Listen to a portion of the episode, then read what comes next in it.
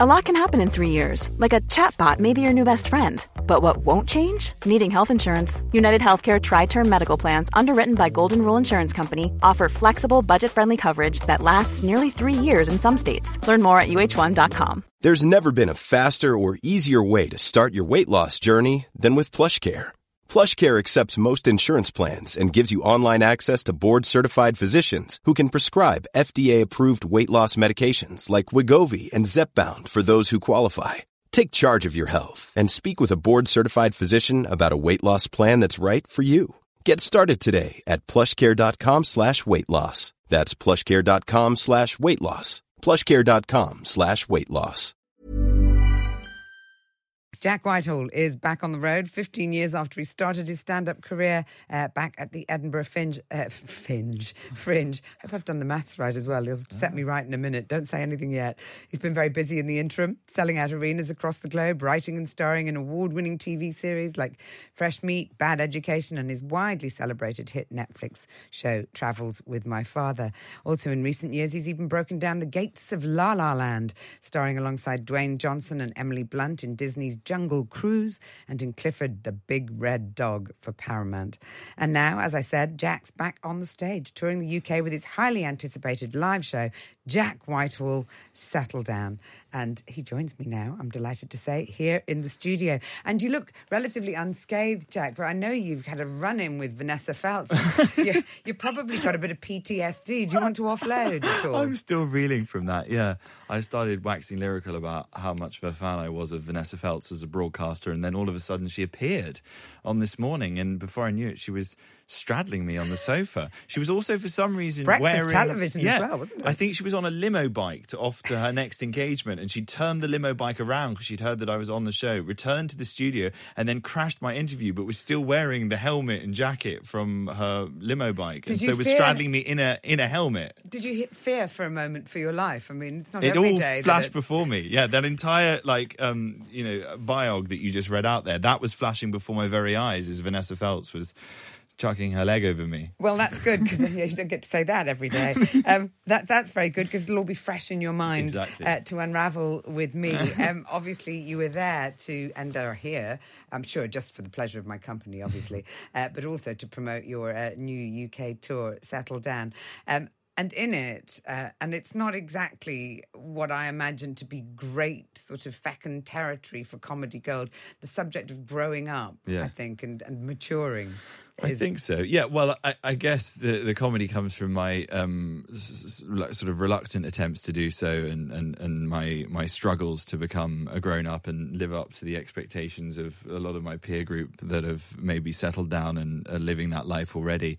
Uh, and I think you know, there's a lot of uh, stories and anecdotes as, as well about like my miscreant past and, and how I'm trying to let go of that and, and grow up and uh, become a little bit more of a, a fully fledged adult. Uh, and I talk about, you know, the four years that have happened basically since I toured last because a lot of life has happened in that time. And I've uh, got a, you know, long term partner and a dog and a house and, and very much feel like I am now settling down. So it's, it's, all, it's all about that. So let's delve into where the, the laughs are there in a moment. But where from the uh, the reticence to grow up? What's so bad about it? I don't know. I don't think there's necessarily anything bad with it. I just think I'd always like uh, had myself down as being one of those people that will be perennially in arrested development and be a man child for the rest of my life. And I oh, like fully accepted that. And I was like, I I know. I like. I I always thought I was like, I dread to think what I'm going to be like when I'm in my fifties. I'm gonna, I know I've met that person, and I'm like, I I know I'm going to be that. But then, you know, I, I feel like now maybe there's hope for me and I and I won't be tragic at that age and I might have got all of that out of my system now and I and I'm and I may be able to be um, a better person moving Well, you, forward. You say you've met that person, and, we've all seen you um, on travels with your father. Yeah. Um, is that the person that you're afraid you're going to turn into in, well- in your 50s? Because let's face it, we all do. yeah, no, that, there is also the looming spectre of uh, of my father, and and uh, also recognizing that there are traits of his that I'm beginning to adopt, and very reluctantly uh, feeling like there are elements of my character that are maybe similar to his that I don't necessarily want to see burgeoning. Uh, but yeah, that's he's always there. He's always uh, looming in the distance, and and uh, also it's nice to be able to do this uh, this stand up show on my own and to have a solo venture again and to be out of his To be shadow, free. to be, To be freed free. from him, the burden of Michael Whitehall. Is that how you felt um, at boarding school at, at Marlborough when, when you were a kid? I mean, was was was there a, a desperation to escape uh, from, from your father's From overbearing presence? He's never going to speak to me if I ever meet him, is he? Um, I'm painting a very bad picture No, of him. but also I'm worried about slagging him off. But this is very rare because we're on a radio station that he actually listens to, so one has to be very careful. You know, I can talk Hello, until the cows Mr. come Whitehall. home about him on Talk Sport. He's never going to be tuning into that. I need to be careful what I say.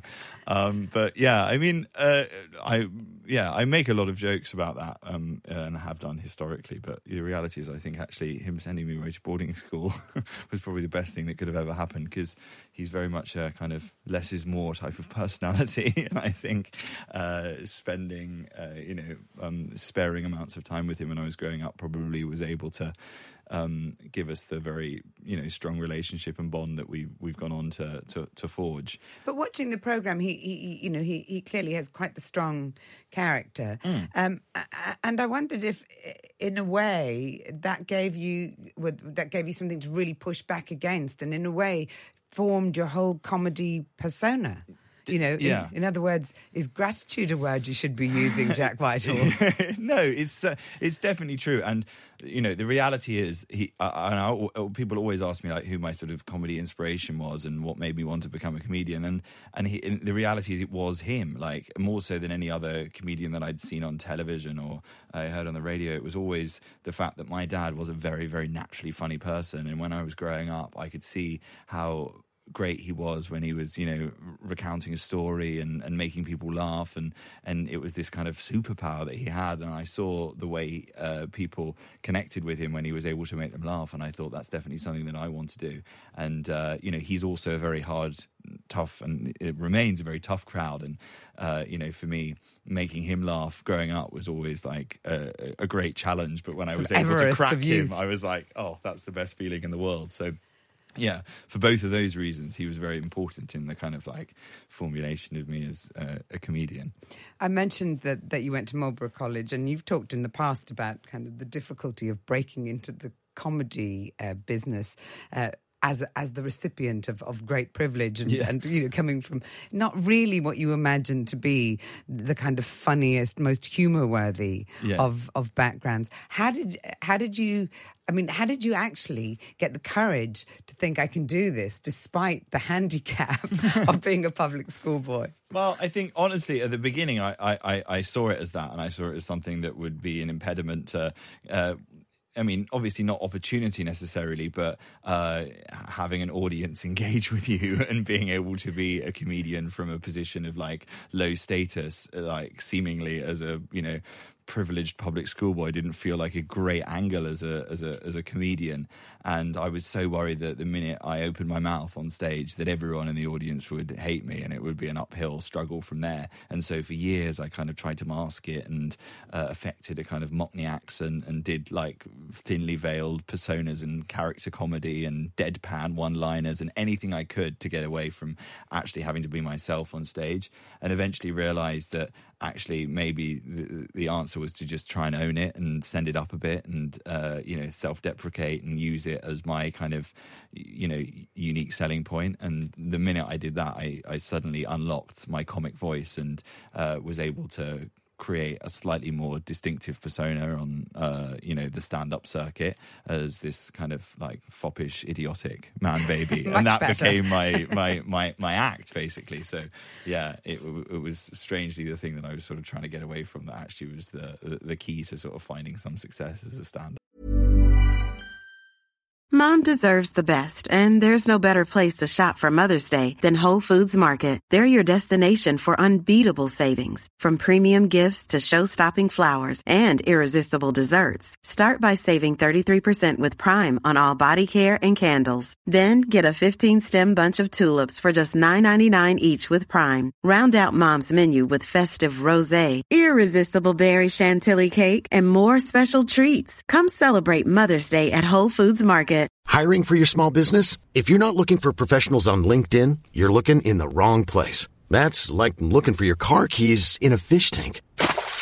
LinkedIn helps you hire professionals you can't find anywhere else, even those who aren't actively searching for a new job but might be open to the perfect role. In a given month, over 70% of LinkedIn users don't even visit other leading job sites. So start looking in the right place. With LinkedIn, you can hire professionals like a professional. Post your free job on linkedin.com slash people today. There's never been a faster or easier way to start your weight loss journey than with PlushCare. PlushCare accepts most insurance plans and gives you online access to board-certified physicians who can prescribe FDA-approved weight loss medications like Wegovy and Zepbound for those who qualify. Take charge of your health and speak with a board-certified physician about a weight loss plan that's right for you. Get started today at plushcare.com slash weight loss. That's plushcare.com slash weight loss. plushcare.com slash weight loss. You've mentioned the um, man baby phrase a, a couple of times, and of course, um, most of your successful comedy has been based around that whole idea of immaturity and mm. and you know youthful rebellion and so on. Do you worry about now tackling growing up and maturity and, and the sort of dis- you know I mean what your audience is going to make of it? I remember going to see um, Billy Connolly at the um, what was then called the Hammersmith Odeon, Yeah. and he only recently, I think maybe a couple of years before, and he'd gone to live in LA. Yeah. And, you know, he was the big yin, Glasgow, Yeah. pubs, tough, you know. And he was up on stage telling jokes about like nannies and limousines. and it was a really difficult night. Like, I don't yeah. think it really worked very well. I think he sort of managed, obviously, 'cause he's a comedy genius, you know, he yeah, managed to, to pull it around in the end. But, you know, it, you felt like, you know, tenderhooks. Yeah, yeah, yeah. So, do you think your audience has grown up with you, or might they be really Well- disappointed that you've left them behind? I've always said I'm so lucky because for a lot of comedians that become successful, that's one of the hardest things. Is if you've come from a background like Billy Connolly or you're an, an everyman comedian like Peter Kay or John Bishop, it must get quite hard when suddenly you're living quite a surreal life and you've still got to go out on stage with your audience and do relatable material. And I've always said that I'm very lucky because my life was never relatable, and I always had this ridiculous like uh, plummy existence, and that you know I, I've never had to go through that like difficult transition of suddenly doing stories that aren't relatable because they were just never relatable in the first place. Learn to I- use that as a superpower. yeah, exactly. I don't think they expect it. But the American stuff as well, I think, you know, there is obviously um, a degree of like having to write about what's happening in your life because that's always going to be the source of material is the stuff that's happening in your you, know your day-to-day life and the reality is a lot of my life now is spent working and and, and I li- live a, you know I, I, Don't say I I, hate live in saying LA. the words, but no, but I, I spend quite a lot of time in America. Uh, But I, I like to feel like when I come back here, most of my observations of America are coming from the perspective of a Brit out there that finds it like maddening at times. And I think that's the, the again like what's unlocked. You know, f- for me being able to talk about that on stage is that I'm not coming back and going, "Oh, it's amazing out there." I'm coming and going, "These people are ridiculous. Let me tell you about it." And so, whenever I talk about like Los Angeles or, or touring in America, all of the stories are very much at the expense of our American cousins, and that tends to go down quite well when you're playing um, Milton Keynes or wherever I. I It's am. like they say in Tropic Thunder, isn't it? You can't go full. Yeah, yeah, yeah. So, yeah. so how will we know when you've gone too far? I want to move on to America in a moment and then your observations about it. But first of all, you have um, alluded to the fact that we have uh, many of our audience, and we welcome them and embrace them, are mature. Yes. uh, like your dad. Yeah. Um, and I wonder what you uh, have highlighted or discovered to be amusing about growing up. Growing up. I or mean, maturing? Like, what are the good things? We're, we're all sitting here waiting. We're all mature. Uh, yeah. and we want to know from you, Jack, I mean, what's great about it? I mean, co- Sell it commitment and responsibility, I think, were mainly the things that I was probably terrified of that feel like quite grown up concepts. And there are things that I've, um, you know, uh, committed committed to that I've actually gone. Oh, this is making my life far more fulfilled. My relationship being one such example, but also, you know, she she taught me into getting a dog, and I was like, this is, you know, we talked about how, maybe having a kid, and I was like, I'm I don't think I'm ready for that. So we'll do the interim step first of getting a dog, and if we can keep the dog alive, then we'll have a kid. So we got this ridiculous dog, um, and uh, Ridiculous. Why? It looks like it came out of a Kinder Surprise. It's like, I wanted like a guard dog, and we ended up with a toy poodle, uh, and it's this preposterous creature. And I've never been a dog person in my life, and mainly because I've you know probably didn't like the idea of having the responsibility of looking after an animal and having to take it for walks and uh, you know to vets and groomers and all of these things. And and then I've got this dog, and I'm like, oh my god, it's actually worked. It's really thawed my icy heart, and uh, I am now obsessed with this um, just ridiculous yapping, crapping ball of fluff. But haven't you just committed the cardinal sin? Because I think you're allowed to talk about your girlfriend Roxy in public, and you're allowed to use her as the butt of yeah. your humour, and and part, a huge part of, of your routine, you know, exposes your day to day life with her. But you can't mention the dog, and you just mentioned the dog. Yeah, I know, and I mentioned the dog again. So yeah, that's the one uh, thing that she gets annoyed about is if I'm disparaging about our dog. Although you know, I so I do talk about Roxy quite a lot in the show, and and, and it's amazing that she's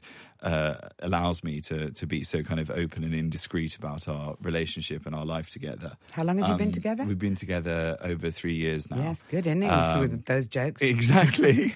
well, last night though, I made a, a terrible error because we started watching the Ed Sheeran documentary, and the whole first episode of this show is just like a love letter to his incredible wife, and it paints this amazing picture of their relationship. And she's like, and she said to me, she's like, I want to be married to Ed Sheeran. and then they they show the sequence of him talking about the song and how he wrote the song "Perfect" about his girlfriend and. I was like, yeah, you, you know, you know, it's probably better to go out with a musician. And if you go out with Ed Sheeran, you get, uh, you- you're his muse, and you get a song written about you called "Perfect." And if you go out with me, you're my muse, and you get ten minutes of material about our sex life. with your parents watching, With which I think happened the Well, other yeah, day, oh, didn't God. it? Well, they're not watching during the sex. No, to be no. clear, they Thank watched the material about me talking about our, our, our bedroom antics. That must have been a slightly never- uncomfortable gig, wasn't it? Yeah, that was a slightly uncomfortable gig, uh, especially as it was one of those ones where you could actually see the audience. Often they're plunged into darkness, and I sometimes prefer that. But this was one where there was a little bit of spill into the uh, auditorium, and I could see the whites of everyone's eyes. And then I picked out her aunt, who was looking up at me expectantly as I launched into a routine about her niece, and then uh, aborted it very rapidly as I realised what I was about to say. Do you request that? Keep them dark. keep, them, them, dark. Keep I don't want to see them. Well, yeah, if I'm performing in Essex from now on, it will be keep them in the dark. Um, next Saturday, I think you're you're kicking things off in Woking. Yeah. Um, and um, I, I wondered how much has changed in terms of you said four years since since your last Hmm. comedy tour, and and how much jeopardy, how much jeopardy do you feel, uh, and is there involved in getting on stage every night, you know, and opening your mouth? Obviously, you know. You know, it's a routine, and Hmm. but opening your mouth to sort of fill those awkward silences and say anything that falls Hmm. out of it in a world where you know you can be cancelled at the drop of a hat for for for mistakenly perhaps portraying something Well, I, I, it is a genuine worry, and especially when you're kind of building the hour and you're doing new material that hasn't been properly road tested, and you know you're working it out for yourself, and and and and a lot of comedy is about kind of trying to push boundaries here and there, and, and trying to kind of shock people, and and and and you know do some kind of like subversive material. But it's very it's very very difficult when you're working it through, knowing that there's people in the audience that uh, you know could have a camera phone, or I've like had journalists. Um, um, uh, in in the auditorium when I'm doing like new material nights, and that's like a terrifying thought that you may have not like properly worded or fully formulated an idea, and you put it out there into the world, and then the following day it's in a newspaper. That's that's that's very scary. So you know, it, it means even more so that there's a lot more kind of like self-editing and and and being a little bit more cautious about what I say on stage, just because of not only the sensitivities but also just the fact that everyone is potentially a reporter now. Yeah, I mean, but do you worry uh, about the sort of notion, the whole notion of acceptable comedy? You know, I mean, it, it almost feels like an oxymoron. Yeah, I mean, I don't really, to be honest, like feel like I'm. I'm not a comedian that does uh, the. I don't know. I, I don't play it safe, but I'm not like uh, there are other comedians that I think have to worry about that a lot more. I don't, for example, do a lot of politics because I just never feel like it's. Well, you won't be cancelled for being rude about politicians. no, that's, yeah. the, that's, the, only place that yeah, it's still true. fair game. But like culture wars and stuff like that, I tend to veer away from things that are, are, are that are that contentious and that m- might land me in uh, hot water, just because I've historically found out that it's not worth the the stress when when it does, and I have made made jokes in the past that have got me in trouble. I've had historic jokes that have got me into trouble as well, and come back know, to bite you. Yeah, come back to bite me, and and repeats of shows that I performed ten years ago that go on TV, and then the following morning I'm getting a call from my publicist saying, you know, there've been some Ofcom complaints about a joke that you told a decade ago, and you know that's just the nature of things now. Like it, the, the comedy landscape has moved on like a lot in the time that I've been doing it, and uh, and I always say to myself the one thing that